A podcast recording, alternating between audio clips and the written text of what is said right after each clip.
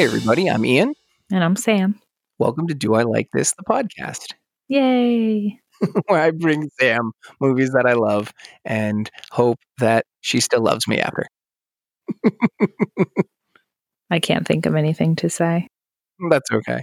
So before we dive into this one, I just think Do not spill that on my grandma's couch. that's why I have the fancy desk. She will haunt you.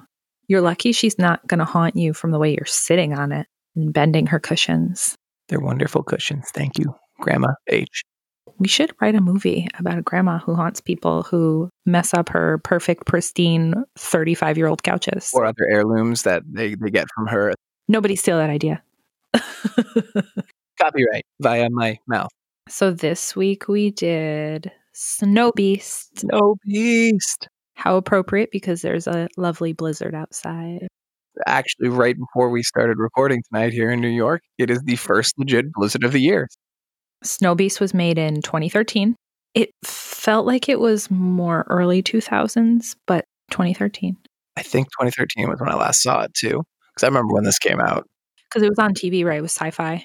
I know it was a TV movie. I'm assuming it was sci-fi. I mean, it's got all the feel of a sci-fi movie from that era. I mean, the budget seemed bigger than their normal fare, though. They had Jeremy London for like four scenes. Yeah, Strong budget. right. We'll get to that. I have some things to say about that. We streamed it on IMDb TV. Which you can get through going straight to imdb.com or Amazon Prime is, has a connection to it to IMDb TV. So Yeah, it's an app.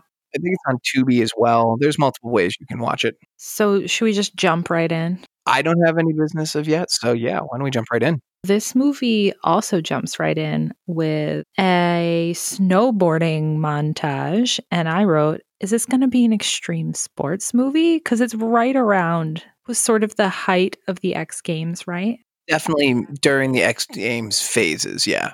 So it was a snowboarding montage that was way too long. I was stunned by how long that went. There are multiple times in this movie where I wrote too long. I noticed in the snowboarding montage, they gave slow motion shots of guys doing very, very basic snowboarding. Like, not even tricks, but they were filming them like they were doing tricks. When, like, I jumped up and came down.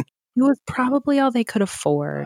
I get it. It also was just dude shredding. There was no credits. There was nothing going on that made this scene useful. In a- a couple points, I wrote this plus some later. Is this a tourism video for Canada? Right. Because I didn't read any of the blurb or anything. I just Mhm. jumped right in because I, I don't have a ton of time when our child is napping or sleeping. So I just kind of get her done. I thought originally that it was maybe the Rocky Mountains or a Utah resort or something. And I'm assuming this is a ski resort movie. It happens at a ski resort.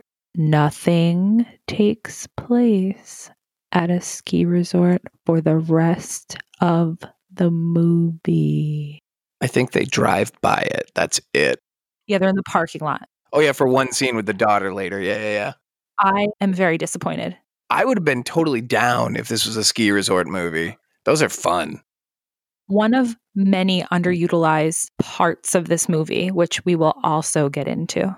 So, snowboarding montage, random snowboarder goes over a cliff and wipes out, and he's all alone. And so I wrote first victim. 100% going to be first victim. Yeah, absolutely. They spent five minutes setting this up, which they could have done in 20 seconds. They didn't need all of that to get to here. So then you hear a, a very almost imperceptible growl, like a. Did you have the closed captioning on in this film? No, because I had to watch it on IMDb on the YouTube in the kitchen while I was making cookies. One thing I will note is every time you hear that, because you'll hear that growl again, it says in full caps, growl with an exclamation point. and I was listening to it and I didn't have the volume too high, so I actually read it before I heard the growl. Growl with an exclamation point is more than what we got from the monster. Another thing to note on the closed captioning in this film, it's about three seconds before every line. You see the line pop up on the screen, which really bothered me because it takes all the fun out of it. Yeah, I'm glad I didn't see it then. So then we get flashes of white fur. So someone's basically, okay, listen. This is not the first scene in which it looks like someone takes a very fluffy white bath mat and throws it across the screen. So this white fur, when you say flashes, Oh my god, it's like the Flash is wearing white fur. It's ridiculous. Then we get that weird monster point of view. Oh, I called it Snow Beast Heat Vision. Yeah, but it wasn't heat vision. It was oily lens flare vision. It was just monster vision, and they didn't have any reason for it to be that way. That just was. And again, this whole scene with the growling flashes and whatnot was way too long. You know, it's funny. It was really only like a three minute scene, but it felt like a 20 minute scene. Well, and I wrote, and this was minutes into the movie, Mhm. why is everything too long? Because the thing kept flashing and growling, and then the guy would look around like, ugh, ugh. it happened for too long. I'm going back to what we said in Bloody Bill. They needed to get to 90 minutes. It almost felt like they needed to get their money's worth and put every single shot that they shot into it, similar to Bloody Bill, but not quite as noticeable. And with less repeats. After that super long stalking, I guess the beast is doing, So the guy finally sees it, starts running away from the snow beast. Uh, a trend that will continue this movie. He's great on snow for a few seconds, and then once he falls down, he can't get back up. there's lots of falling. Anyway, Snow Beast corners him, and then So the snow beast fake paw slaps the guy, doesn't slap him. It's one of those hits that you can tell it, he didn't actually hit him oh yeah, and nothing happens. And then he does the same hit again, which makes it seem like it was two different takes, maybe. oh and okay. the second hit, a bunch of blood flies out. I loved right before he hit him. You got the Snow Beast face in the guy's ski goggles. It was a great shot. And I could tell by that shot that I was going to be disappointed by how the snow beast looks. I love how the Snow Beast looks. What are You you, talking about? You would. We'll get to that. So then we get the title card. Hold on, I, I do want to just say uh, I called it, and I will repeat it because he has three moves. This is the Snow Beast bitch slap. He does do it fairly often. So we get the snow beast title card. It's like bam and out. which is fine. I like that. Yeah. That makes me happy. They're they spend too much time elsewhere, spending too much time doing nothing. So, you know, make it snappy. Now we go into a home. There's a dad and a daughter. They're packing. We get her name right away, thank goodness. I wrote that down too. Yeah. Emmy. Emmy. Apparently, she's been suspended from school for punching a girl. The day before her dad goes on a trip.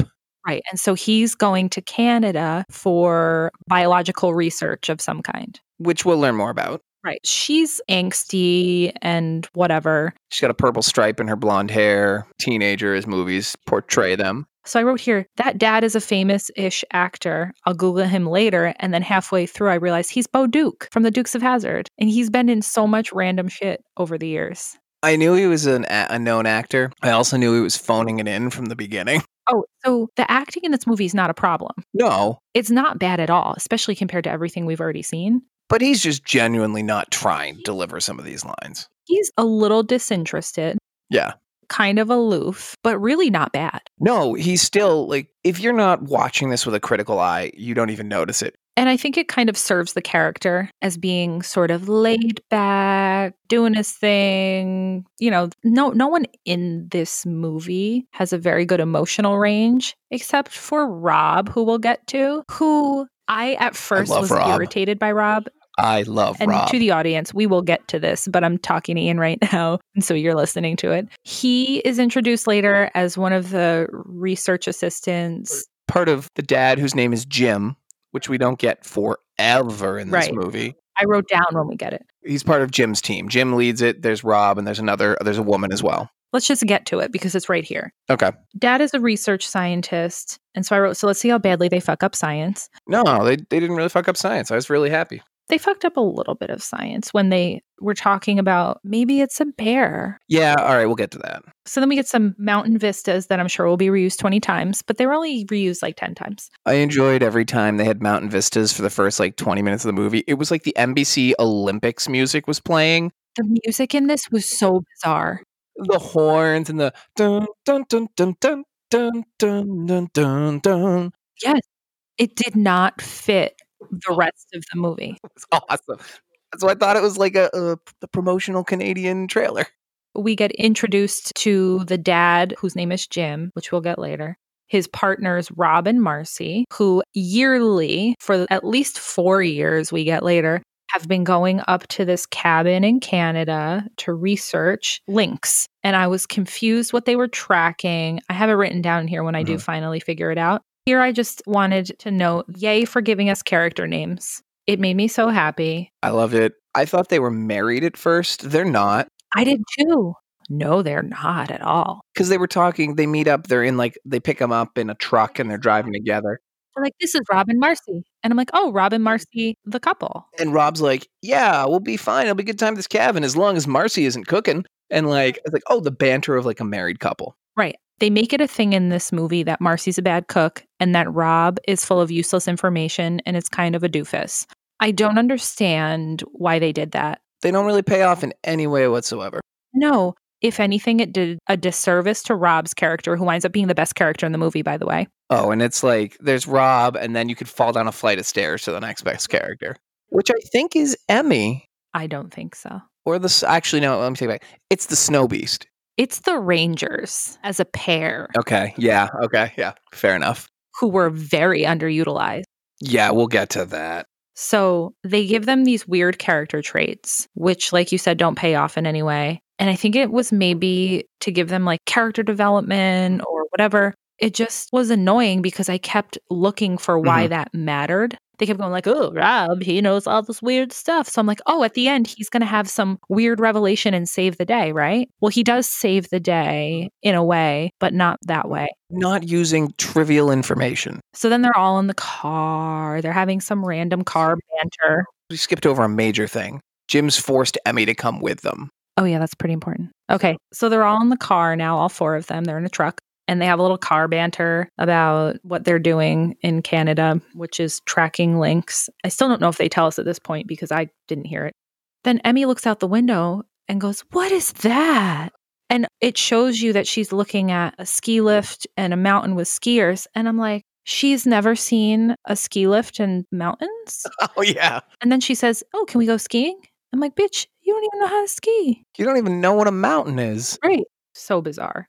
I did enjoy how right after that, and this follows with the tourism theme. Rob delivers the Did you guys know over 15 million people ski and snowboard in North America? And Jim goes, Fascinating.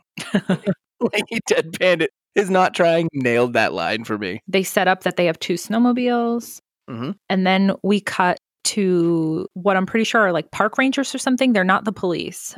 So we have a younger one and an older one, evidenced by the older one calling the younger one kid.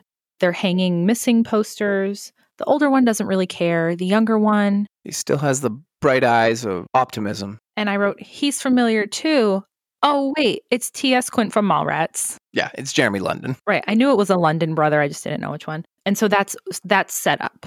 And then we cut away, unfortunately, because they were a little bit of comic relief, a little bit of fun. I thought they were going to be a major part of the film Me too. because Jeremy London, in my mind, is the second biggest actor in this film, if not the first. Not to mention, how much more fun would this movie have been if the Rangers had a larger part? The Rangers and Rob would have made me real happy as a team. Rob was totally utilized appropriately. The Rangers were very much underutilized. I almost feel like the Rangers were there for one scene early on to show that there's a bunch of people missing in one area, and they only kept them a little longer because they paid Jeremy London enough money, so they needed to shoot him a couple different scenes.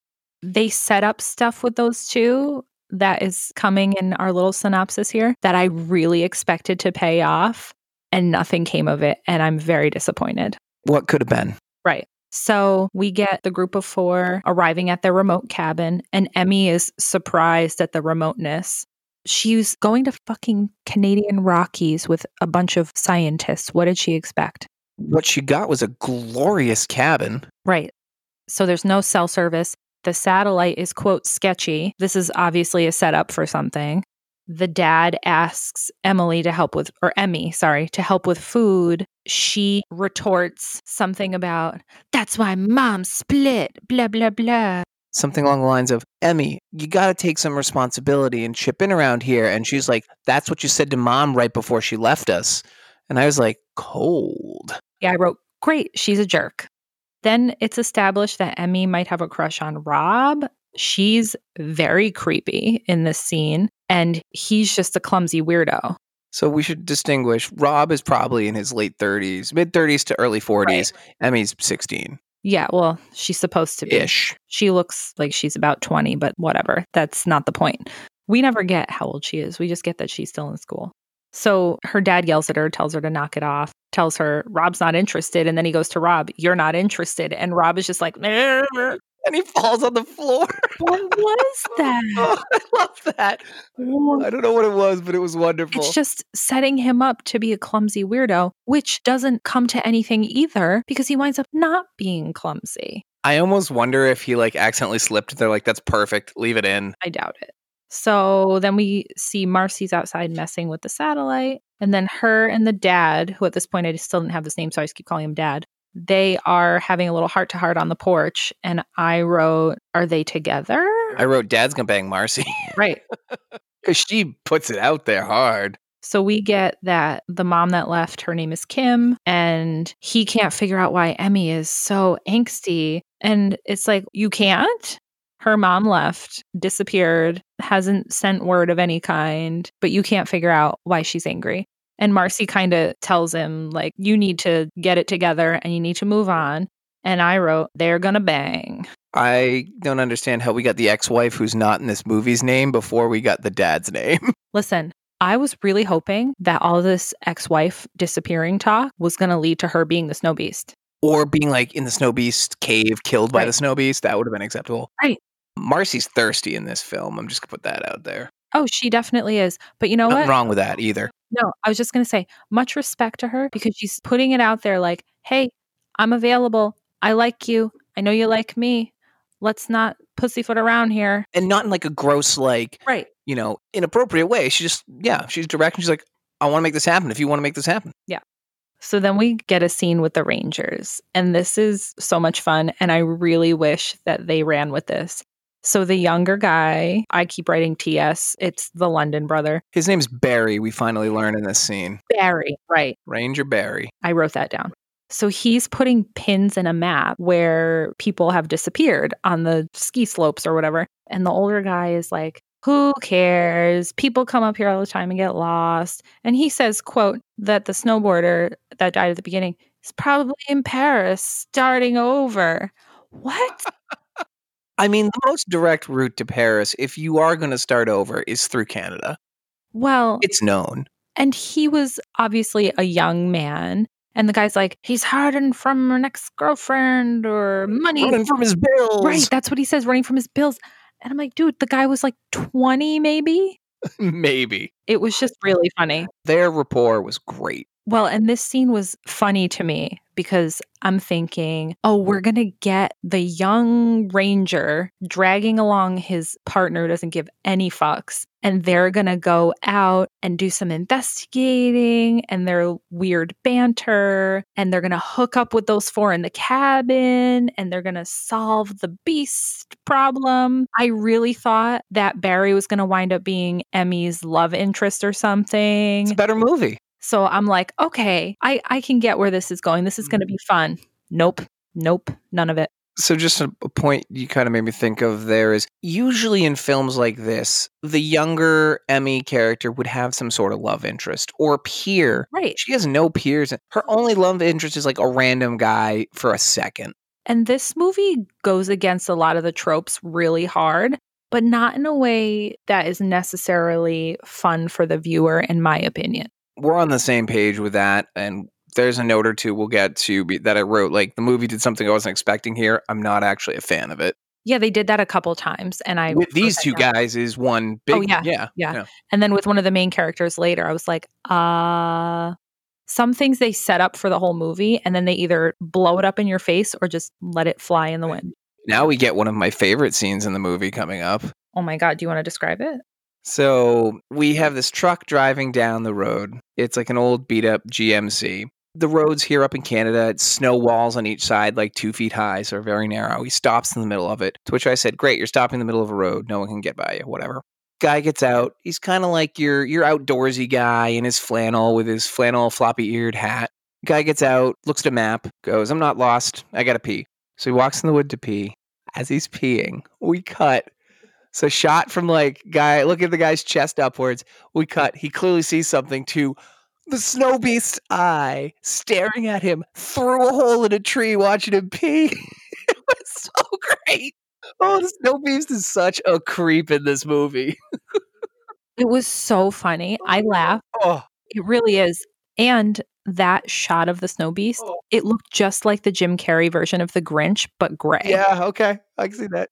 It was extra creepy that he was creeping on and peeing. Guy runs away. Snow Beast catches up to him at his truck. Guy tries to get in the locked passenger door for way too long, which lets the Snow Beast catch up. Oh my God, yes.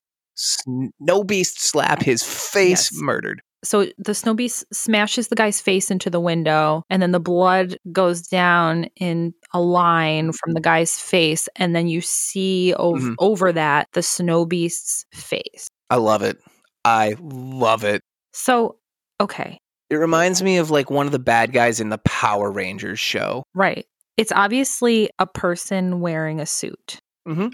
A dingy white, gray gorilla suit, complete with nipples. And the face looks like something out of an 80s movie. It looks like a, a puppet. You know what I mean? How the how the mouth was moving. It almost looked like Kind of like the Turtles movies and stuff Right, from like- like, the late 80s. Yeah. it was like a rubbery puppet snout It was great. I loved it. with red eyes. Oh, I loved it. You guys should Google it and just look at it because I was disappointed.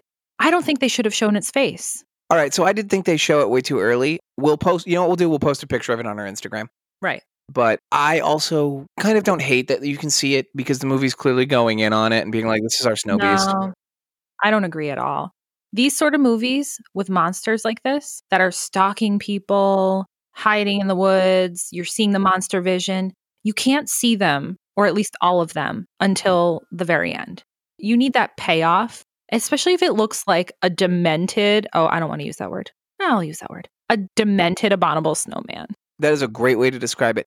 But if you don't show it, you lose all the hilarious times it pops up throughout the rest of the movie. Well, because it just makes it silly. And it's hard for me to feel invested in a movie like this if I'm just laughing every time the snow beast is on the screen. So why I'm okay with that is this movie wasn't doing it to be funny, I know. which is why I'm okay with it. If it was trying too hard to be funny, it wouldn't have been fun. But this scene was a great example of a trend throughout the movie: the snow beast popping up out of nowhere, preferably over a snowbank to get someone. It does this strange thing where it does the Michael Myers, Jason Voorhees slow walk, and then it Yeah. runs in slow mo, and it somehow catches up to the person. The person usually is falling all over themselves, so that's part of the problem. But then it does these little like eh, slaps at it, and it'll scratch the person's face, and then they'll be dead. Oh yeah, it's so super strong. It doesn't need to do more than that. It's real dumb. I love you, Snow Beast. So then after that scene, we go back to the four researchers. They're talking about the animals that they're tracking, the lynx. The transmitters are offline or they're not working. I wrote here, what are they tracking? Here again, Rob is full of useless information. I didn't even write it down because it's getting to be stupid. And the three of them decide to go out into the field and to leave Emmy at the cabin. Grumpin. I wrote, I wonder what kind of snow beast related shenanigans she'll be getting up to, which requires her rescue. Unfortunately, none. Again, something I thought was going to happen, doesn't it? If anything, this movie is not predictable. I'll give it that. So then we have Dad, whose name we still haven't gotten, even though it's Jim. Dad, Rob, and Marcy are out on the snowmobiles. Olympic music is playing again. It's so strange. It doesn't fit. It's like jovial almost. By the way, these woods are beautiful that they're filming in. Oh, yeah, they're gorgeous. Gorgeous, gorgeous place. I didn't check, but I wonder if they were actually in the Canadian Rockies. I was say, I bet they're up in Vancouver or something. Yeah. Oh, yeah, that's true. They film a lot of stuff up there. So at this point, I still don't know what kind of animals they're looking for. They're setting up motion, Motion detection cameras. right? So they turn on when they detect motion. They find a den, but they don't see any tracks or movement. And they find that one camera is broken, and Rob leaves to go back to the cabin to get stuff to fix it. At which point I was like, how is Emmy going to get him in trouble? So we see Emmy at the cabin building a Fruit Loop tower, sort of like Close Encounters of the Third Kind mashed potato tower. Yeah. Um, Color coordinated Fruit Loop right. Tower. So Rob comes back. He like passes her in the living room on his way to go get the keys to the truck or something. And when he comes back, she's gone. And it turns out she's hiding in the bed of the truck while he's driving into town to go get parts for the camera. What her plan is here makes no sense to me. Right. She's going to go from the remote cabin into the town, which has been established. We didn't say it's been established. It's what, like 10 miles? They're, way away. It was like 10 miles as the crow flies. Oh, yeah, Rob. What Rob said. And Marcy made fun of him, but it's a, a turn of phrase. It just means if I were to go from here to there with no obstruction, it's this many miles. But they're like way up in the middle of nowhere, so they have to use the roads. And so it takes way longer to get there. Which will come back into play later. Yeah, kind of. Oh, actually, yes, it does. It does. Mm-hmm. That's right. This whole part of the movie is unnecessary. There's so much stuff that doesn't matter in this movie that could have been used to have the conspiracy theory Ranger and his partner or something be happening. So then we're back in the woods with Dad and Marcy, and it's the lynx. They're tracking lynx. I wrote lynx with lots of exclamation points because at that point I hadn't known what they were tracking. Marcy says she's been going up for four years. The dad has been going up for longer. They're talking about all their research. They've been requesting to go to Antarctica. Where she flirts hard with him again, being like, We could be me, you, alone, Antarctica. He doesn't respond. She's like, I guess maybe Rob too. And then she's talking about how there's a wealthy family who's wanting to fund their Lynx project. And the dad's like, No. None of that scene was necessary all that it did was to show that Marcy was willing to be a little bit unscrupulous where the dad was not, which later I guess comes into play, but it's stupid. Mm-hmm. So Rob is in town and he runs into Barry. I got excited. Right. And this is when we find out the veteran ranger's name is, I wrote Gibbons like Raylan. I don't know, could be Gibbons with bees. Who knows? I didn't have closed captions. Ian wrote down something that we're not sure is correct. we're going Givens. It's like an intimidating airplane moment. That airplane was scary. Rob sees Emmy because they're in the parking lot of the ski resort. Yep. Okay. Getting parts for the camera, whatever. Rob sees Emmy across the parking lot because she must have jumped out, chit chatting with some dude. And he basically just goes and grabs her away from the ski bro. And she he cock blocks that dude hard as he should. Correctly, she's 16. Or whatever. And he's like, What are you doing? How were you going to get back to the cabin? She's like, I don't know. Yeah. So the, the people in this movie ask legit questions. Rob is on point most of this film. Well, and Emmy also asks legit questions, mm-hmm. things that typically are not asked in ridiculous movies like these. So, you know what I find interesting is the character change we're going to get from Emmy. This is the last time she's a grumbly teenager. She just turns into like a part of the gang. Right. And she stops being so angsty and pretty much becomes functional yeah. and a little bit more self aware. So, this is what I want to say. This is the last time we see the ski resort. We see skiers and snowboarders randomly as they get eaten by the snow beast. Actually, I think the next scene coming up is the last one. I really thought this was going to be one of those ski resort movies. So I can't tell you the level of disappointment I feel. Why on earth would you have thought this was going to be a ski resort movie? Or something. It's like they opened with eight minutes of a ski resort cut. And then that was it. I didn't realize until you just said that right now that we actually don't see it again. And there's like an hour and 10 minutes left in the film.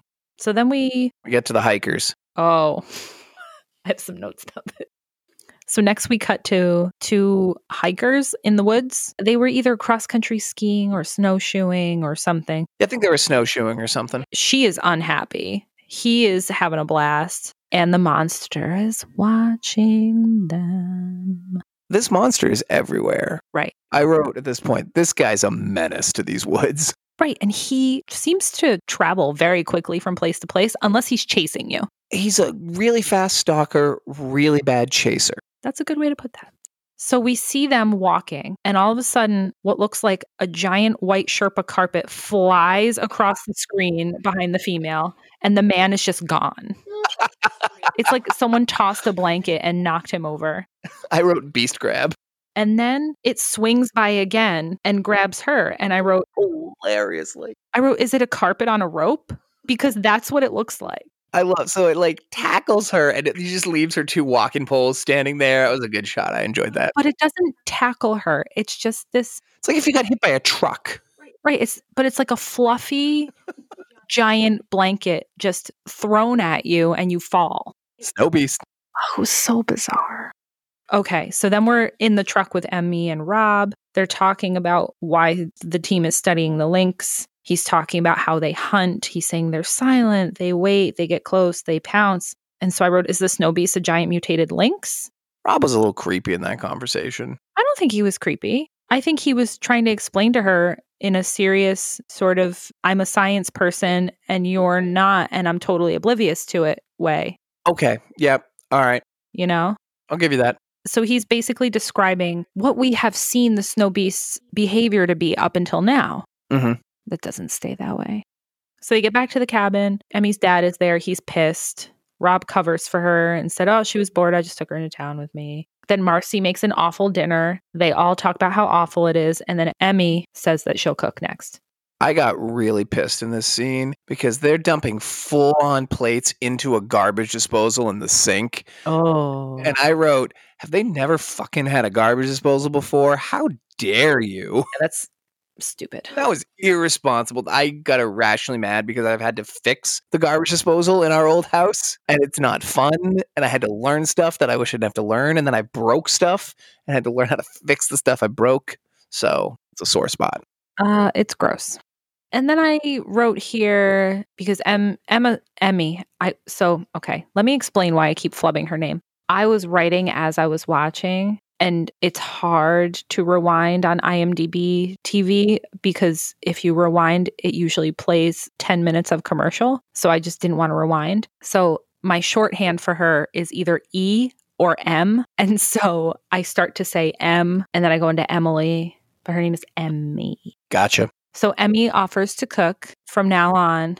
And the boys are like, oh, great. And I wrote, can't the guys cook? What do they do every other time? They just, To be fair, Rob does cook later. well, yeah, but I'm just saying, in that moment, how come Marcy's the only one who cooks if it's so disgusting and inedible? That's a fair point. Stupid. So then they're all speculating about the lynx food source, why it's leaving, how it hunts at night. They're all four of them are sitting on the couches and the floor, just chit chatting after dinner. And then Emmy says to her dad and Marcy, who have like a weird little banter, With Rob sitting in between them. Are you guys together or are you dating? And the dad's like, Emmy. And Marcy goes, Not yet. I respect the hustle. Yeah. And she just gets up. She's like, I'm going to bed. See ya. I'm like, no big deal. And Rob's like, Well, that was awkward. I'm going to Rob's like, too." I'm going to go to the trash. And then I thought the funniest thing was that the dad says to Emmy, I didn't raise you to just blurt things out. what does that even mean? I got to say nothing. Nothing, come on. No idea. Such a weird thing to say. Especially because this is the daughter who he raised who just got expelled for fighting, but he's worried about her blurting things out. I just think it's funny. I don't think anyone specifically raises or teaches a person to not blurt things out. It's very strange. It's a very interesting phrasing. So then the dad is being super awkward and Emmy's just grilling him about Marcy, and it's pretty funny. But you can also see they're kind of bonding a little bit over it Yeah. too. Like she at this point is like repairing her relationship with her dad slowly. So then we see Rob taking out garbage and we hear a growl and he runs back inside. It said growl exclamation point. It is not. No, it's just like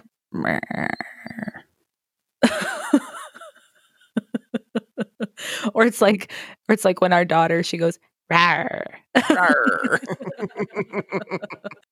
we cut to the next morning. Listen, there's a lot of nothing happening in this movie. Like a lot of setup to nothing. So the next morning they're checking cameras. They see a little white blur. It's almost like Congo. What was that? no, they don't even go, what was that though? They're like, eh, we got these fancy cameras, but it's a blur, whatever. They pay no attention to this clear, giant humanoid like white figure. I was annoyed by that. I'm like, you think you'd pique some interest at least from these animal tracking researchers? It's very strange. There was no point to that. Then Emmy says, I'm hungry, and starts talking more shit about Marcy's food. And I just wrote, What the fuck is with this weird subplot? What is it? It never pays off. I thought maybe she was going to accidentally poison the snow beast or something. That would have been fun. I feel like one of the writers' exes must have been a shitty cook, and this is just them working something out. Don't get it. Makes no sense otherwise. Then we cut to all four of them decide to go out to the woods to check the cameras. So they bring Emmy with them, and Emmy finds some Bigfoot looking tracks. And at 31 minutes, 51 seconds is when we find out the dad's name is Jim. I wrote that down too. I was so proud. And honestly, 31 minutes isn't that long, especially since she's been calling him dad the whole time. Now, Rob decides to tell them he heard the growl snarl in the woods when he went to put out the garbage last night. Why did he take so long to say it? Rob's methodical. I'll give him that. I think Rob is a little flighty. Well, they're making him out to be that way. So then Rob and Marcy are off to one side talking about the awkward romance between Marcy and Jim, or like the would be romance, because she's totally into it and she's just kind of waiting for him to get it together. And then Jim is showing Emmy a lynx cave or something. And there's a whole conversation about a mother lynx leaving and leaving her cubs behind. And Emmy's like, but why would she do that? And he's like, well, because she thinks they're strong enough to survive on their own. Blah, blah, blah. I didn't write anything about this because it was absolute garbage. Agree. None of it needed to happen. They spent far too much on this mom leaving subplot. It didn't matter at all, unless the mom was a snow beast. She could be. I really wish Yeah, that that's what it Spoilers. turns It's not the mom. It's not. It's just a snow beast. They're back in the cabin at night. There's more Lynx talk. Jim goes to go get wood. He's looking off into the woods. I actually was very impressed that Emmy was the first one to suggest it, something might be eating the lynx, which is why they're no longer there. Because all these scientists are like, Right. "Huh, I wonder why they would have left. Maybe their food source went away." And Emmy's like, "What if something's fucking eating it?" And her dad's like, "That's a nice idea, Emmy." And I was just like, "Asshole!" in that moment. Right. So Jim goes out to get wood. This is hysterical. Jim okay. goes out to get wood. Sorry. So this is really funny. He's getting the wood and he keeps looking up into the darkness in the woods, staring off like he sees something, but apparently he doesn't. And then as soon as he turns, oh my God, the slow rising up from behind a snowbank of the snow beast. I laughed so hard out loud. Laughing. so good. So it did have a closed caption. There were growls happening in that moment, closed caption oh. wise. there was some growling. So what happens is it very slowly like peeks its head up over the snowbank and goes. Oh my god. It was hysterical. I love it. That's why I'm all in on them showing the Snow Beast because those moments are so good. This guy's Snow Beast SWAT team. Seriously, I can't think of a monster creature, like not a, a Jason or a Freddy who's a humanoid monster, but a monster monster that's been as sneaky as this Snow Beast. I think there are probably many. I just can't think of them. You just get really invested in whatever we're watching at the time, and you're just very enamored. The next movie we see, Oh yeah, it's my love for these movies and these genres. Like, I love the Snow Beast. I'll be it for Halloween. You get me that costume, I'll wear it. don't you tempt me? We can make that happen. I'm trying to tempt you so you make that happen. Okay. So, Oh, okay. So the Snow Beast walks up to the house, oh yeah. and you know, you see, we see Snow Beast vision, and it's looking at the garbage and the snowmobiles, and the closed caption. So we go inside the house and we see people sleeping. Over them sleeping, it says "destruction noises from outside." I wrote, why is it mad at them? What happened? They've had no interaction with it yet. Yeah, it's basically just rifling around outside, growling. Everybody wakes up and it smashes up one of the snowmobiles. Why just one? I don't know. Maybe it was the closest. It seems to have some sort of intelligence, hmm but we never get any explanation. But it also seems to have like ADHD because it'll start something and then it'll lose interest. I'm just saying it's flighty. So the dad turns on the light and suddenly the snow beast is gone. There were literally just smashy destruction noises happening, and then all of a sudden it's gone. Yeah, like they're right at the door, like listening through it. They're hearing it. They turn the light on. To be fair, they did set up this creature's fast, Sometimes, unless it's chasing you. situationally. Situational speed. And they also really act like they don't care at all. They're like, oh, you think we get deposit back? it was very strange.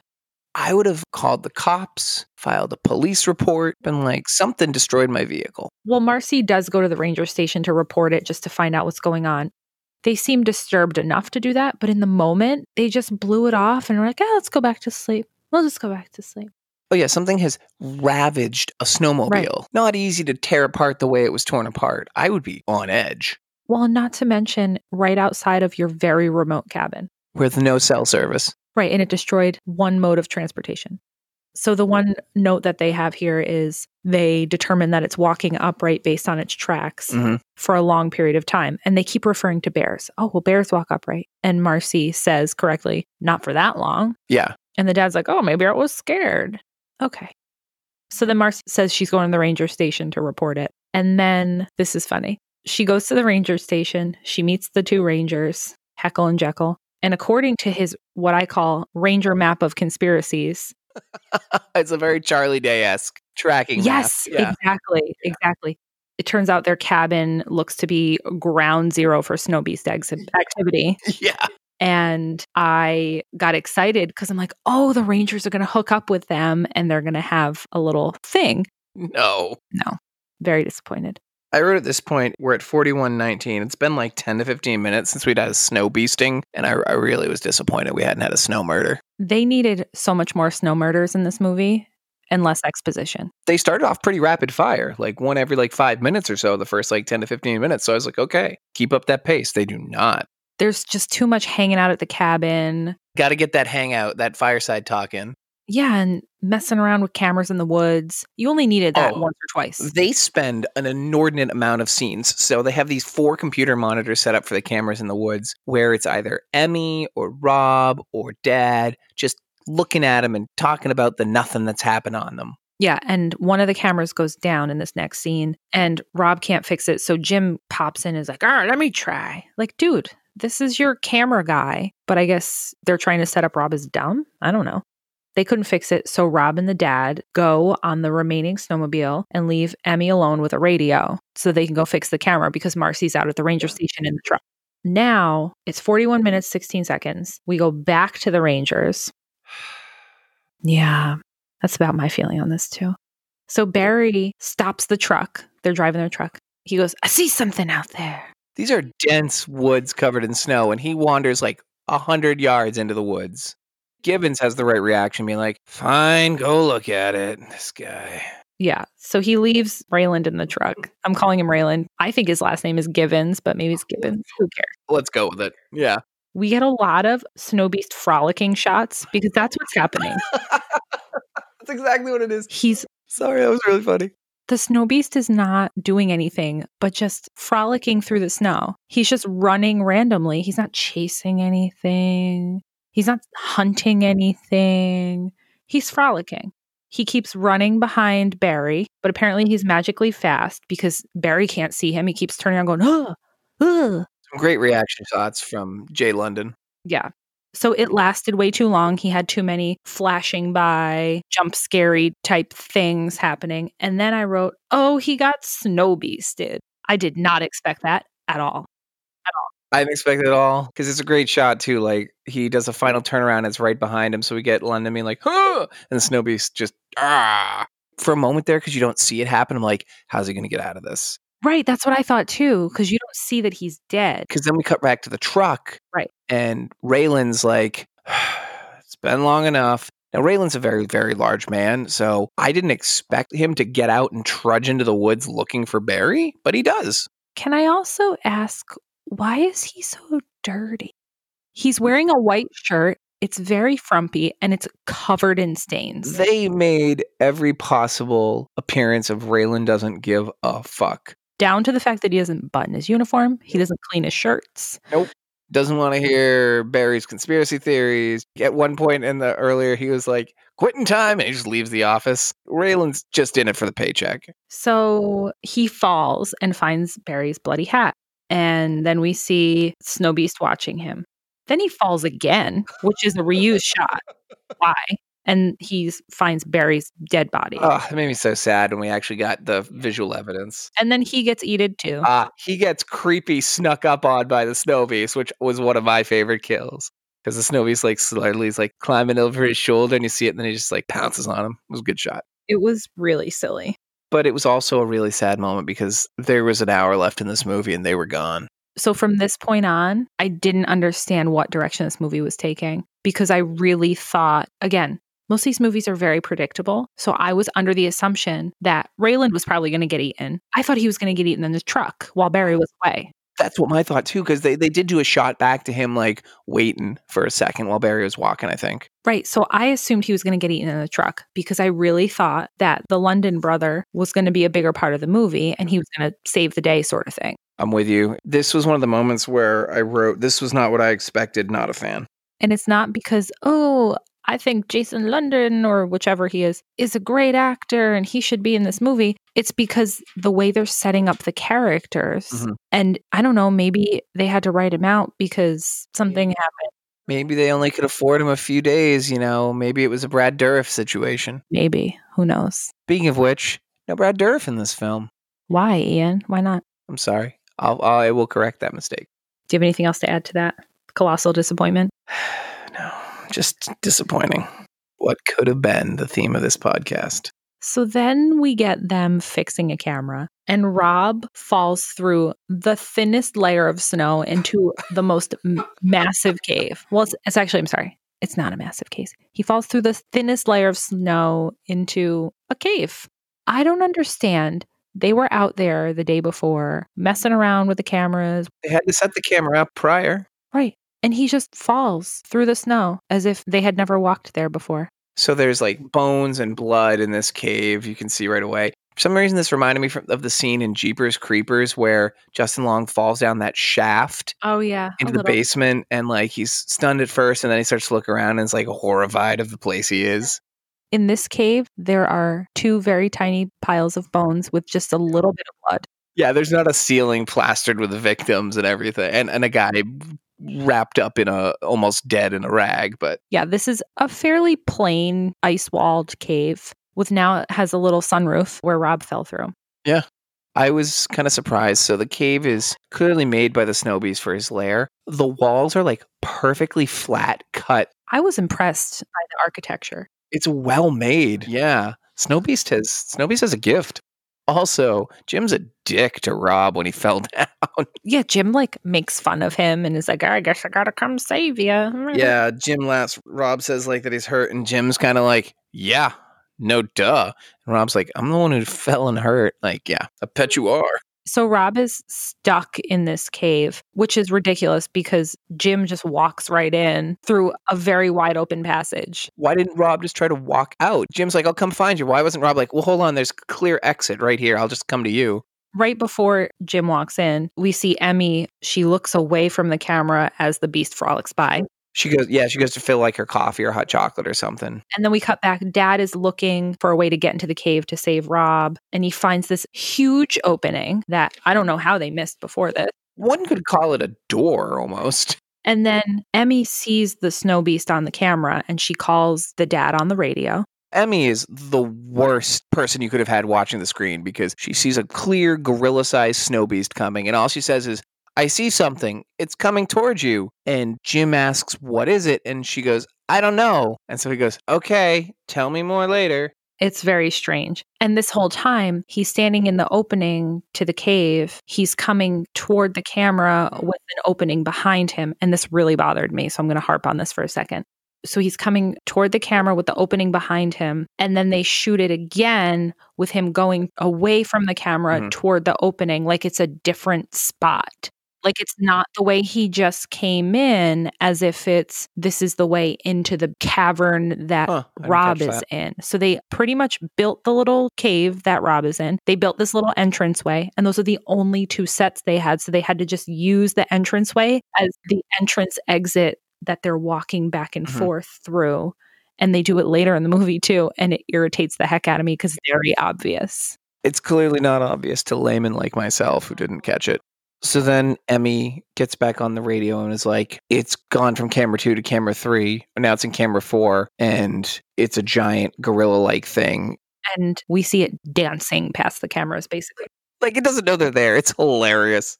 I love the Stobies. Then Rob and Jim are reunited. They find the snowboarder from the beginning frozen in the corner of the cave. Just kind of got some snow thrown on him and he's hmm. blue and his eyes are open and He's dead. And they're like, Oh, we found the snowboarder. He doesn't look hurt at all. So it's confusing. Yeah, because he was hit in the face too. That's weird. I did say so. Emmy's watching all of this happen. She actually did a decent job of emoting like fear watching these screens. Yeah, most of the actors in this were good. Yeah. So then she's telling them on the radio, it's coming toward the cave, it's coming right near them. Jim and Rob start to run back where Jim came from. Meanwhile, there's an opening in the cave that kind of ha- goes, there's a step and then it goes up. Why didn't they go that way? I noticed that, and every time, because they'll be back in the cave later, I kept thinking the same thing. I'm like, why don't you go out the way that's right there? Right. It's really weird. That's like every horror movie, like, oh, you're in a haunted mansion. Why don't you just break open a window and get out right here? No, I've got to run down this spooky hallway. And yeah, Yeah. It makes the movie more interesting, I guess. We have a little montage of cuts of the snarling beast and then the men running, snarling beast, men running, or snarling running, snarling running. This movie suffers from prolonging the anticipation or suspense because it goes on for way longer than it needed to, back and forth between the two. It only needed to happen once or twice. so they get away on the snowmobile after a couple like pulls. And then as they're pulling away on the snowmobile, we get a slow mo, full body, angry snow beast growl, arms in the air going, "Rah!" A plus, A plus, I laughed out loud again. so good. I don't laugh out loud so much in a lot of movies. The only thing I really laugh out loud at tend to be things like, you know, Schitt's Creek or Psych or whatever. This movie made me laugh out loud more times than a normal movie would. Good. But not in a way that I think is really a good thing. So they get back to the cabin and they're looking at the footage. Everybody's arguing about whether they're going to stay or go. The dad is like, We're fucking out of here. Get me the fuck out of here with my kid. Correct. And Rob is on the same page, and Marcy is not. This is a point where I finally wrote this movie's really lacking in hilarious one liners. There aren't really any funny lines in this movie. It's all very generic dialogue, which is what keeps it from me. I enjoyed it back in the day. I enjoyed this viewing of it, Yeah. but it felt like something was lacking. And I think it really was a lot of the dialogue.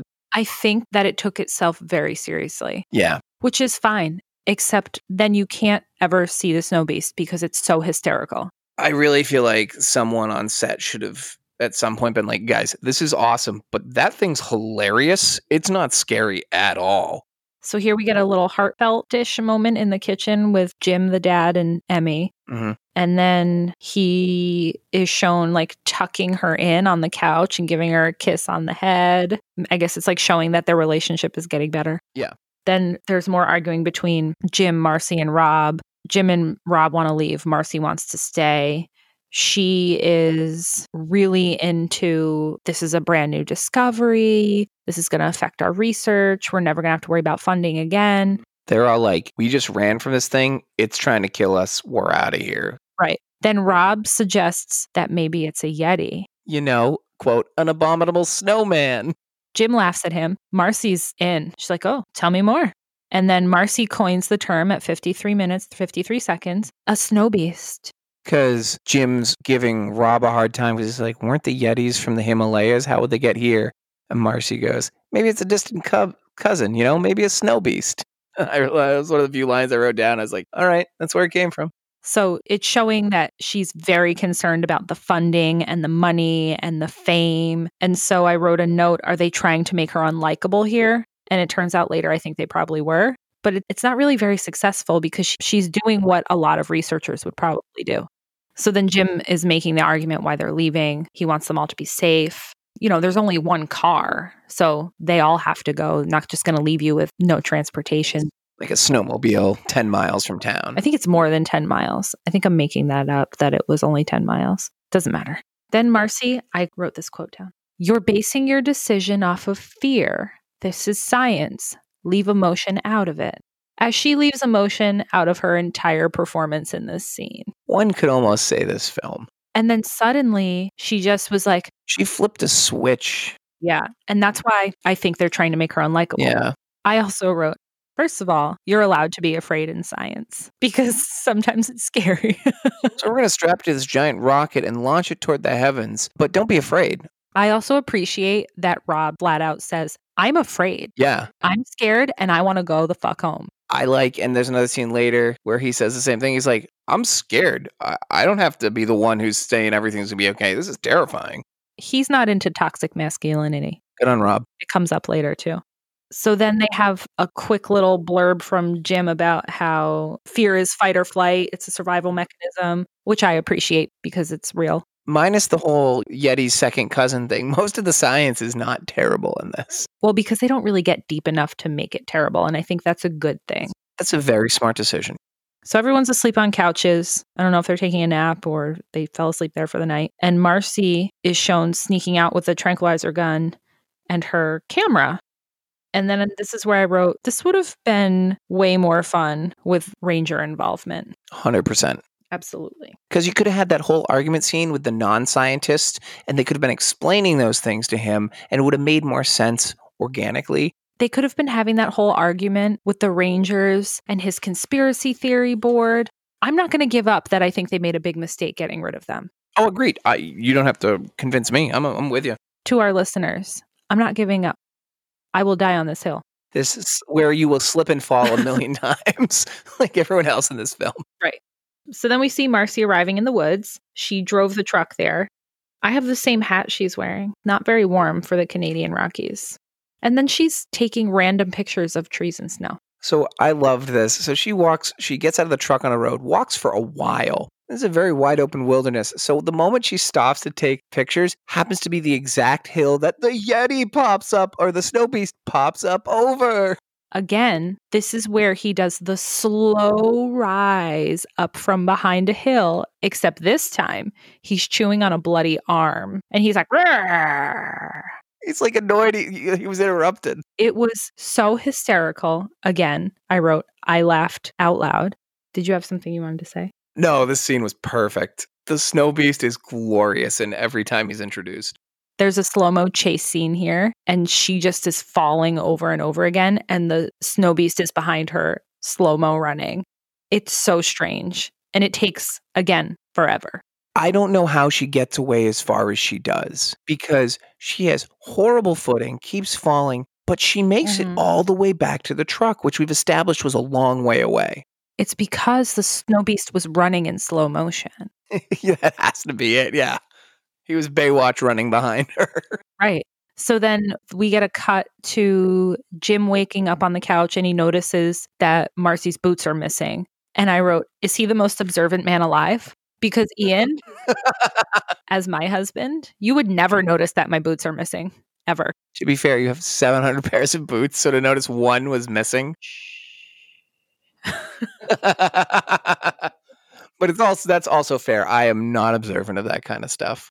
Then we cut back to Marcy. She's in the truck. She keeps dropping the keys. My eyes were rolling out of my head.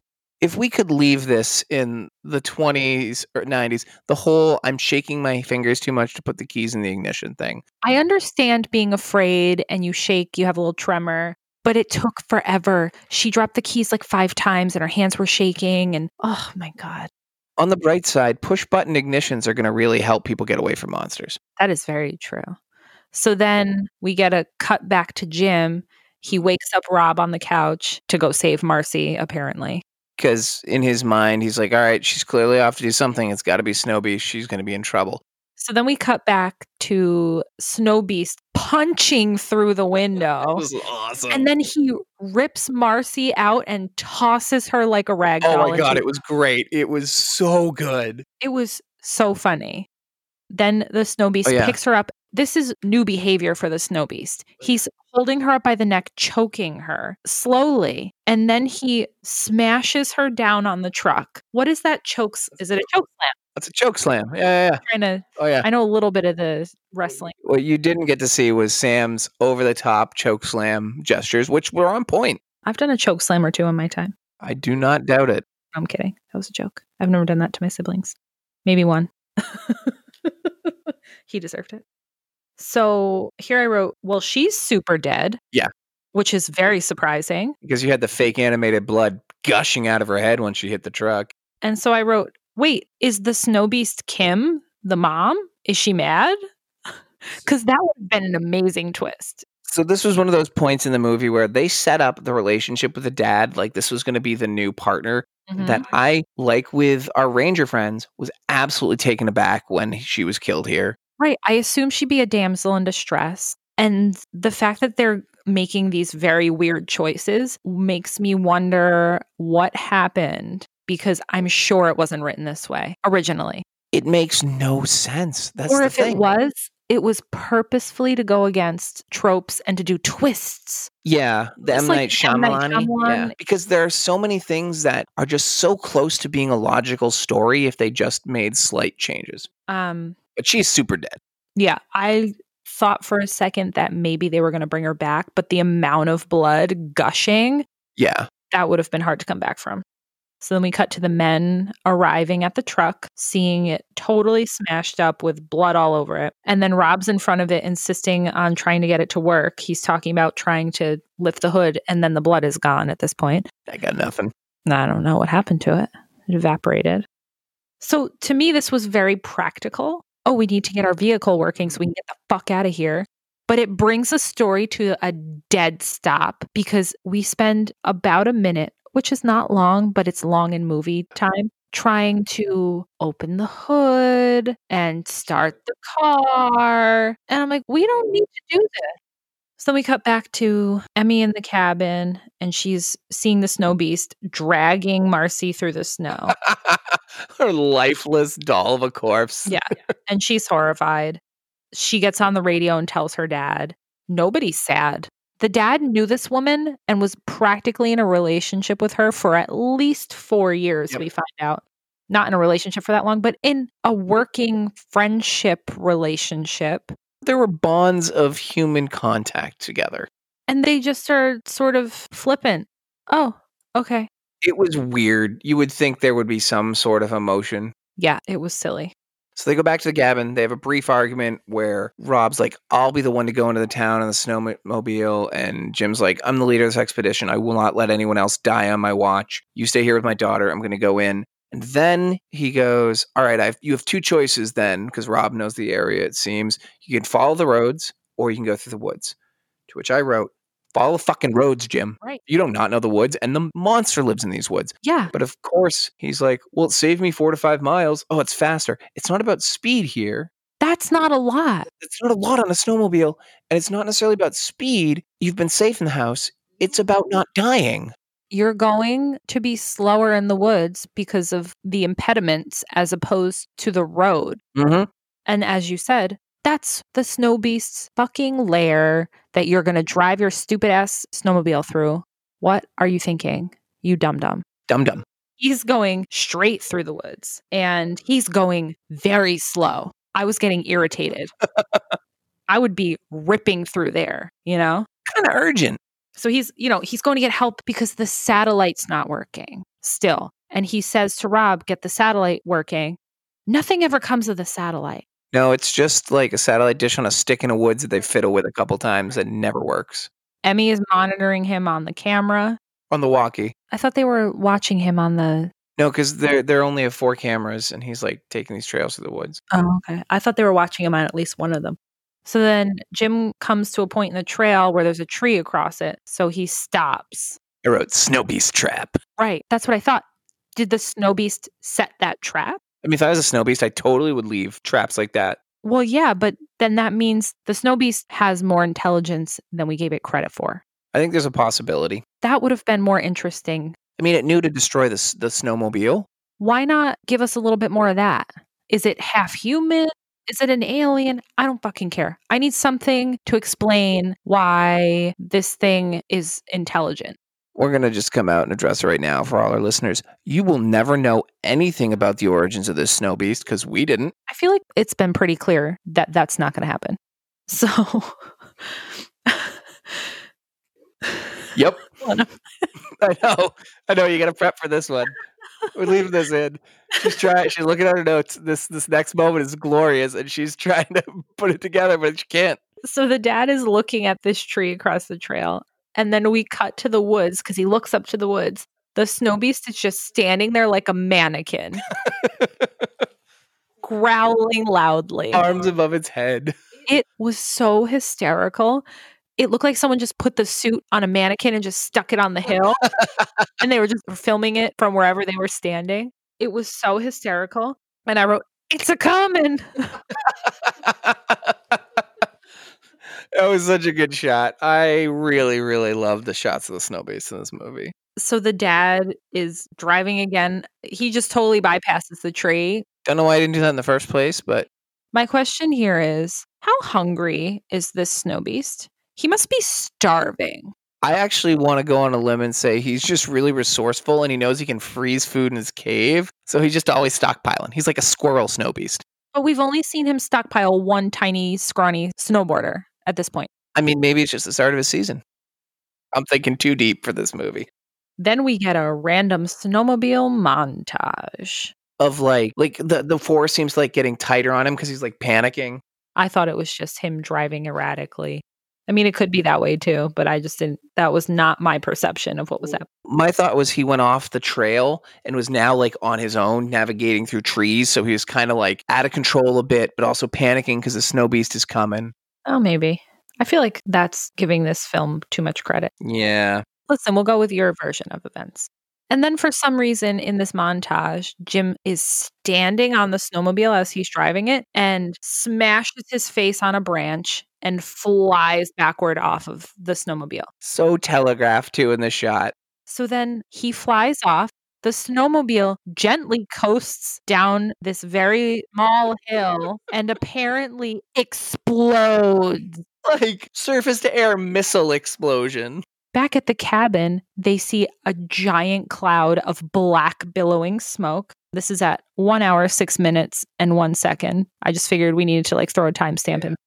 They're at the cabin. They see this massive smoke column. That snowmobile was gen It was, a, it was a Yamaha, like your normal was snowmobile. Polaris, actually. It was a oh, Polaris, sorry. Madam Snowmobile has has ruled. Rob and Emmy freak out, obviously. It rolled into like an ammunitions dump, right? Because it's the only thing that explained that explosion. That's what it looked like. So we see Jim roll off it and get up for a second, and his face not damaged at all after going head first into this branch. Yeah, well, you know, maybe it was a small branch that launched him. Maybe his hair protected him. Listen, he has a long legacy with that hair. Do you remember what Bo Duke's hair looked like? I never saw Dukes of Hazzard. Oh. Ah. I used to watch it as a kid, like reruns on Nickelodeon or whatever it was, way back in the day. So then we see the snow beast. He's again just chilling behind a hill. Did they have a puppet with the top half that they used for most of it? Because the bottom half of his body is obscured unless he's doing one of those full bodies standing far away going rah shots. It was very strange. He was made out of a blanket, so I get it. So he's just growling with his head sticking up from a snowbank. And the dad is trying to get the trank darts because he doesn't have the gun. So he has to stab him with them. I wrote, is he going to throw trank darts like darts at him? I would have been so, he didn't. I would have. it was so great. He's holding, he's like, "Ah, ah." Well, he's trying to get them out of this locked plastic container. The darts aren't put together. He has to put them together. All the while, the snow beast is very slowly shambling toward him, growling gently. And then it comes up to the dad and he slaps him like a bitch. One word, it was great. That's what I said. like a bitch. I said, Snowbeast bitch slap number three. And he's out. There's a little blood and whatever. We know that he's not dead. Yeah, there's no way. It just would make sense. If they did, it would have been real stupid, but there's just a little I of blood. mean, but part of me was like, well, they've made some real stupid Right. character murder decisions, so Yeah. there's always a chance. So they go back to the cabin. Emmy and Rob are trying to get him on the radio and they can't. Here I wrote, the dad's not dead, I'm sure of it. I hope that doesn't mean Marcy isn't dead because that would be dumb. Even though I was confused by their choice. Once you kill somebody with that much blood, you can't come back from it. Yeah, unless you're like Jason Voorhees coming back from the dead. I wrote at this point, this is the first time I actually noticed the purple stripe in oh, Emmy's Oh, really? hair. I was disappointed. So then we see Rob and Emmy fixing the truck, which means that they walked to wherever the truck is. Which is kind of far away because Marcy had to drive there. That seems pretty dangerous, I mean, they didn't have really any other choice. I guess. So they get the first aid kit from the truck and they're walking back to the cabin. We get a random shot just for a second of Jim in the snow cave being like, oh, all right, he's unconscious, but we're showing you his body, so maybe he's still alive, kind of thing. Yeah, it's pretty dumb. Then we get a mm-hmm. short shot of Rob in the woods at night, fiddling with the satellite dish. And I wrote, Has he learned nothing? And the snow beast is watching him. We get snow beast vision. And then he's back in the cabin with Emmy and he makes a comment about it snowing harder. We have to stay another night. Then they're arguing about going to find her dad. But since it's nighttime, it's way too dangerous. So they're not going to do it. And she is the angstiest here. Rob has cooked dinner. He's serving Emmy. She says she's not hungry. He puts her plate aside. I am saying this because it does come back later and it's actually kind of funny. Very briefly. They're speculating about where her dad is. She goes to the window, opens the blinds. We, we, which leads us to one of my favorite shots of the film. The snow beast is right there. So good. Did you hear me laugh at this when I was watching it? No. But it made me, I'm not surprised. It made me so happy because they telegraph it. Like you get a second or two walking to the window. I'm like, Snowbeast's going to be behind there, isn't he? I wrote, She opens blinds and Snowbeast is there. Duh. So good. So I've laughed out loud multiple times in this movie. I belly laugh at the moment, especially because the Snowbeast does not have a sinister bone in its body. He's a creeper. It's so hysterical looking. It's just funny. It's so good. So Emmy and Rob run up, barricade themselves in a room. They shove a dresser in front of the door, a la Earl. They have the trank gun now from the car when they went to fix it. Right. Then the snow beast is slow mo walking into the cabin and just start smashing everything. But all you see is its slow mo feet walking over the door threshold. Then we see its slow mo feet gently walking up the stairs, not smashing up the stairs. It's very gently walking up the stairs. And then it starts trying to smash through the door to get to Emmy and Rob. And it is smashing the door like oh, yeah. it was going to come through the wall. Well, that's what I said. So it smashes the door for a couple minutes and it stops. And then my thought was, it's coming through the wall, isn't it? But then it just starts smashing the door again. And this is another moment of this is just too long. It's too much. Yeah. It smashed for so long, then it stopped, and then it started smashing again for too long. Yep. It's just too it's just too long. Too many things that are too long. It's particularly too long because it doesn't pay off. The snow beast just loses interest Right. and goes away. Like they successfully thwarted it by putting a dresser in front of a door. So then at some time later, they're still in the room. They have a little bit of a callback to their truck conversation about the lynx hunting and how they hunt. And they're talking about how they, because it's nighttime. Oh, I wonder if the snow beast is more active at night. And they're like, no, but it's been active during the Mhm. day, blah, blah, blah, whatever. Rob is being sort of scientific and saying this is its pattern of behavior, blah, blah, blah. And Emmy says to him, You're supposed to be brave and comforting. And he is unapologetically not. He says, I'm afraid. I'm going home. I don't give a shit. And I love it. I love it. He's not afraid to tell you how he feels, even if it's not necessarily what you'd expect. Right. All the while being protective of her as her father asked him to do. Mhm. Very loyal. Mhm. He's been helpful. He's been logical too. He's been very logical. And he, up until this point, he's the only character I give any fucks about. Yeah. So then this is where we get Emmy asking a very real question, talking about her dad probably being dead. And she says, What am I supposed to do when I get home? What is my life going to look like? Like, I'm a teenager without parents. And Rob gives the most real answer you could give there. I don't know. Right. I don't know. And to me, I like that they put that in there because nobody talks about that shit. You have these horror movies where entire families are wiped out, people's livelihoods are destroyed, and shark. nobody talks about it. It's so strange. We cut to the morning, and I have a question. Mhm. So, Emmy has really good hair.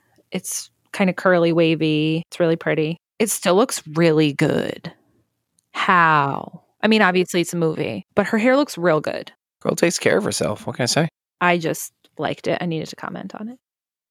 So they go downstairs. Emmy and Rob go downstairs and they find the house just wrecked. And he makes a comment Oh, it ate your dinner. it ate the dinner he put aside for her. It was pretty funny. like you said earlier, this is a hungry snow beast. Yeah, I guess. Well, that, that was my thought too. You ate all those people and then you ate her pitiful little dinner. What's that all about? Making a point. So here is where Emmy makes a good suggestion. She says, Why don't we go to its cave and see if my dad's there alive and mm-hmm. try to save him?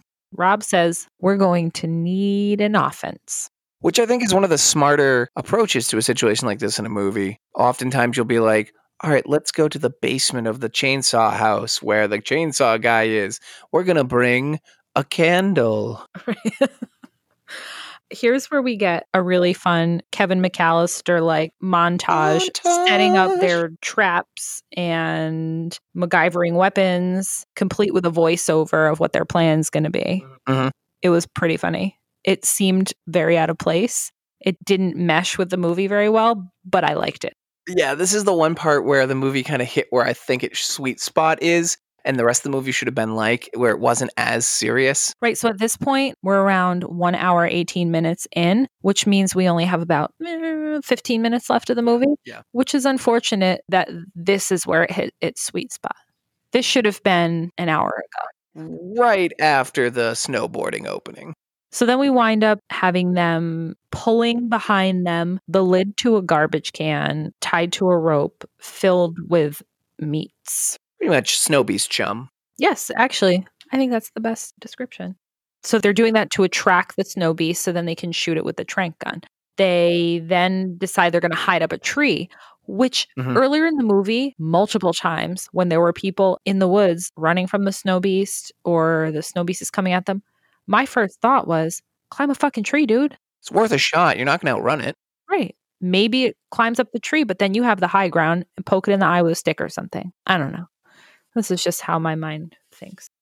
Then we get another Robin Emmy heart to heart I wrote emotional tree time. where she's talking about how she doesn't care about her mom being gone and The Snow Beast starts to show up, and this is the first time we see it from behind. I wrote, What the fuck is with its crazy spine? that was the back of the suit being open. Had to be, right? Had to be. Because you see this huge, like, dark black strip down the middle of it. Was unzipped or not velcroed or the person playing him was far too large and couldn't fit I thought it was a hysterical. I can't eat. like, come on. You can't miss some. You're shooting from behind. You can't miss that detail. So the snow beast is sniffing around the meat and they shoot him, or Rob shoots him with the trank, and he just slaps it off of She's like, Whatever, get out of here. and goes back to the meat. He wants more meat. Then he gets shot three more times and starts to kind of fall. Yeah. We don't see it actually pass out on the ground or anything. So then Rob and Emmy get down from the tree and they run in slow mo, of course. That's the only way anyone runs in this movie, Well, the only way anyone runs without slipping and falling all over the snow. as one does.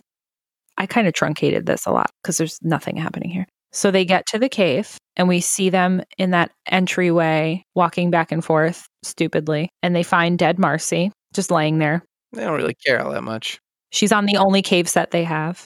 They have two small cave sets. They go into the next room. They find her dad. Right. They go to the room that Rob had fallen into earlier. And there's Jim. He's still alive, obviously. He's unconscious. For like a day and a half now? Right. It has some snow on him and he's purpley. And they just touch him and he's wide awake and he jumps up. Yep. And I wrote, yes, because that's how hypothermia works. If only people had known this beforehand, the lives we could have saved. But let's talk about what really matters Cave Showdown. very quickly. The beast arrives. Okay, before we get into this, I have to say how incredibly frustrating, disappointing, and overall stupid this whole next part is to me. Yes. It made me angry. Everything about this made me angry, except for the snow beast. Not his fault that what happens happens. So Emmy and Jim run away and leave Rob in the cave. Listen, Rob pulls out a knife and tells them to run. He's going to knife fight this motherfucker. I fucking love Rob. they run away without a second thought. Don't even look back. Never look back, in fact. Ever. Nope. Never. They don't even mention Rob in the cave again. No, never. So then, Shouldn't Jim be like, I'm injured. I'm in a bad way. Let me try to save these two younger people. No, no, he doesn't. so then the knife gets slapped out of his hand. He picks up a femur to go at the snow beast. Gets a whack in. He, yeah, he tries to bone fight it. And mm-hmm. then poor Rob, he just got left and the beast is just ripping him up. Yeah. And then it scratches him in the face and he dies. I liked how it did pull out, like, so it, it hits him, knocks him to the floor. He's like reaching for the knife, and we get a snow beast stomp for a second. Like, he's like, I do have legs, I can use them. But then he's like, I'm a, I'm a wreck you with my hands. Yeah, I was very disappointed. So they set, oh, I'm putting my notes aside for a minute to rant a little. They set Rob up as this lovable doofus from the beginning, right? Mhm. I assumed he would die early on. When he didn't, and his character switched to, you know, the loyal savior of Emmy and protector and brave guy who gets into a knife fight with the Yeti to try to save them. And then they give him the most boring, stupid death. And they never talk about him again. And I don't understand what was the point of building his character, giving him all that development, making him into somebody that you actually are a little bit invested in, as invested as you could be in a movie like this, making him into a more important character, probably the most important character Mhm. besides Emmy. They're like the two leads at this point because the dad is a lead, obviously, but this guy, Rob, they've given him so much time and they've obviously put a little energy. He's had the most character evolution or development. Right. Well, he and Emmy equal, yeah. I assumed once he and Emmy got out of the house scrape that either he and Emmy or he and Emmy and Jim were all going to make it. Yes, absolutely. I thought he would get into the knife fight and one or both of them would be like, Mhm. fuck this, we have to go back and save Rob. Like Jim was going to hit it over the head from behind or something. Which, hey, why didn't you try that? Like you're all, you won't let any members of your team die, and then you just abandon him. Yeah, so he was definitely abandoned in every way possible. And it was incredibly disappointing. And it made me angry. So does the ending of this movie. So at this point, there's nine minutes left. And I wrote, how the fuck is this going to be resolved? A very fair question at this point. So I thought the Snow Beast might win at this point. if the Snow Beast won, I'd I would have been very happy. It would have made everything forgivable Mhm. Because the whole point of the movie is the Snow Beast wins, right? Yeah. If they killed off every meaningful character and left the Snow Beast the victor at the end, I would have been totally fine with that. I would have also been okay with the Snow Beast is fine and Emmy is fine in like a valiant last minute thing. She gets away while her dad sacrifices himself. Would have been okay with that. It was very silly. So then they're running through the woods in the longest chase scene ever. And I wrote, come on. With her dad limping along and just They're just falling. They're just falling in the snow over and over. And the snow beast is frolicking after them. he really loves a good frolic. Does. She rolls down the hill, At one point I saw that. Yep. and the dad is up the hill. And I wrote, is he stuck? And then, oh, never mind. He's hiding behind the tree. I thought he was stuck because he was just standing there. Emmy finds a flare gun in the bag. Which I think they actually did set up when she and Rob were packing for their They were home aloneing. Yeah. Yeah, I think they actually did set that up. So she pulls out the flare gun, and in my mind, I'm like, there's one acceptable thing here. They shoot the Yeti, he catches on fire. Okay, fine. That would have made sense somewhat. Right. So she shoots it, or she shoots at it, and it just rattles some snow around. The dad rolls down the hill. He grabs the flare gun from her. He shoots above the snow beast and causes a massive avalanche. Massive. Insanely massive avalanche. To which they, as it's starting to come down, Hide behind a tree. the tiniest tree. I wrote, nope. I also wrote, this is science failing. This is where they failed science here. And then the avalanche is gone. They're not touched at all. There's some little flurries flying in front of their face. And the dad gets the high five he's wanted the whole film. We forgot to say early on he asked for a high five. She wouldn't give it to him. She finally does. Their relationship's okay. I wrote, ugh. So then they cut to they're back at their house. We have a stunning mountain vista. Oh, my And mistake. then they're back at their house. So then they're back at their house, and there's a magazine being like, they survived the ho- snow hoax, and like no one believes them, and they just have a little jokey moment. Nothing in that scene matters other than they're happy with each other. Something does matter here. She says, one of the kids at school drew a picture of a snow beast and it's a killer snowman. She goes, I punched him. And the dad was like, oh, Emmy. And she's like, don't worry, the teacher didn't see. And I wrote, well, she hasn't learned anything. Yeah. exactly. Rob's death was wa- was wasted. Yeah. So then we cut back to another pair of hikers hiking through the snow, and the guy sits down and he thinks he hears a rumbling, and out of the snow, Snow Beast grabs him by the face and pulls him in. Cut. Movie's done. I need Snow Beast too. I need it. No one needs Snow Beast too, Ian. My initial reaction I wrote down was, "Well, that happened." Did you have anything else you wanted to add? I love the Snow Beast. I it makes this movie for me. I can watch this once every 10 years just to see that costume. But that's it's not something I would watch like a cult classic frequently. God, no. The Snow Beast squat team is absolutely worth his great appearances. If they made a movie called Snow Beast SWAT Team, that was sort of like the LL Cool J Colin Farrell SWAT movie, which was terrible, by the way. If they replaced them with Snow Beasts, I'd watch that movie. Nobody steal our idea. Nobody steal our idea for Snow Beast SWAT team. Trademark Ian. Unless you're Asylum Productions, please make Snow Beast SWAT team. So Sam, I think for all that it's it's time for the question. Do I like this? Well, it's a loaded question. Is, this week it is a loaded question. So here's the thing perfectly fine acting. Most of the pacing was pretty good. The chases were obviously, the pacing was terrible. The budget looked like it was fine, it was good enough. There was nothing really technically wrong with it, but it wasn't really that fun. The Snow Beast was too silly. It was way too silly. It needed to be more sinister. They should have not showed it as much as they showed it. They could have used more of the conspiracy theory ranger storyline. They served literally no purpose. Absolutely no purpose. You could cut them completely out and it wouldn't matter. Honestly, you could cut the whole snowboarder part out and they could have just been coming up here looking for their lynx and their lynx are gone and the plot would have worked just fine. Yeah, the whole the whole ski resort, none of that mattered. None of it mattered. There was so much ancillary shit in this movie that it's frustrating. The weird personality quirks of Marcy and Rob with she's a bad cook and he has too much useless information. Rob's throwaway death Marcy's throwaway death. I mean, was so bizarre. There were so many underutilized moments, characters, settings. I needed more ski resort. I needed more Snow Beast kills, less Snow Beast face and body. I think we just needed a rewrite on the script. I think uh, the bones are there.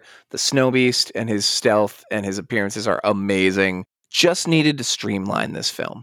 It also needed to decide whether it wanted to be a comedy or not because the Snow Beast scenes were too comedic. Yeah. This needed to be a because the scenes approach. with the non-snow beasts aka the humans right? Um, they're too serious too rooted in fact. And then you have this silly frolicking snow beast with magical speed. Sometimes. It just was very bizarre. It was very bizarre. It was totally watchable it was fine it wasn't fun and i feel like for these movies, it has to meet that criteria. It has to be fun. And this just wasn't doing it for me. So I'm gonna have to say I don't like it. All right. Well, you heard it here first. Well, thank you guys for joining us this week. Uh, we hope you enjoyed, and we look forward to seeing you next week. Until then, stay off the ski slopes and uh, have a great one. Bye. Bye.